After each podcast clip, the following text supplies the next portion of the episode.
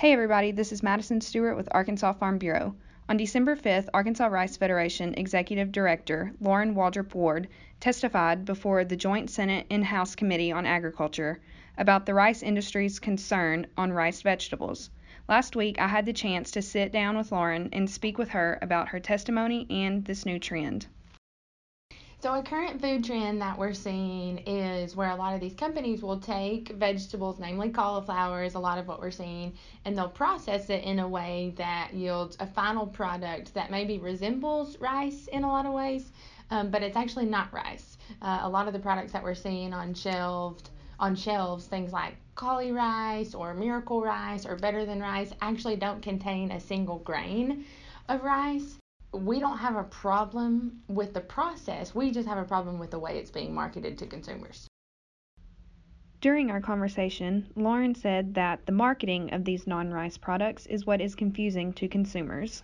We're seeing a couple of things. We're seeing it used as a verb, rice vegetables, but we're also seeing it used as a noun. So things like cauliflower fried rice and we're actually also seeing things like jambalaya, which is an interesting deal because it actually has a USDA definition that says that it contains rice.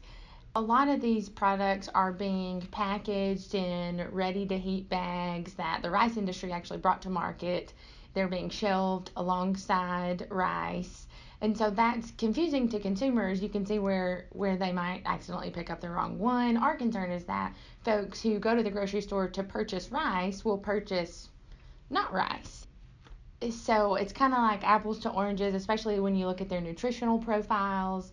I mean, a lot of these products are making claims that they're healthier than rice or better for diabetics or things like that. And, and we don't feel like those are, are very fair claims. They have completely different nutritional profiles. There's lots of vitamins and minerals that are present in rice and that are essential that are not present in cauliflower. So it's a bit dangerous to lead consumers uh, away from a product that contains things that they need. I mean, it's basically like apples and oranges. Mm-hmm um, even that would be a closer comparison than rice and cauliflower.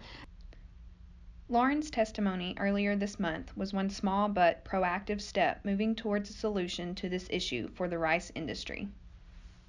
This was really just to kind of raise awareness among legislators um, to prompt conversations like the one that you and I are having uh, for consumers and also to these companies to let them know that we're paying attention to this. And as the largest rice producing state, I think it's really important that we address this at least on the state level.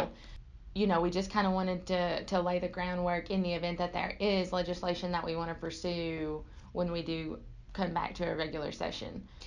And one thing that was interesting was that when I was testifying before the committee, and one of the committee members said, you know, he said, where, you know, where do we draw the line? As government officials, you know, we understand you want us to protect the rice industry, but where do where do we draw the line? Because someone else is going to come in and want us to connect protect their industry.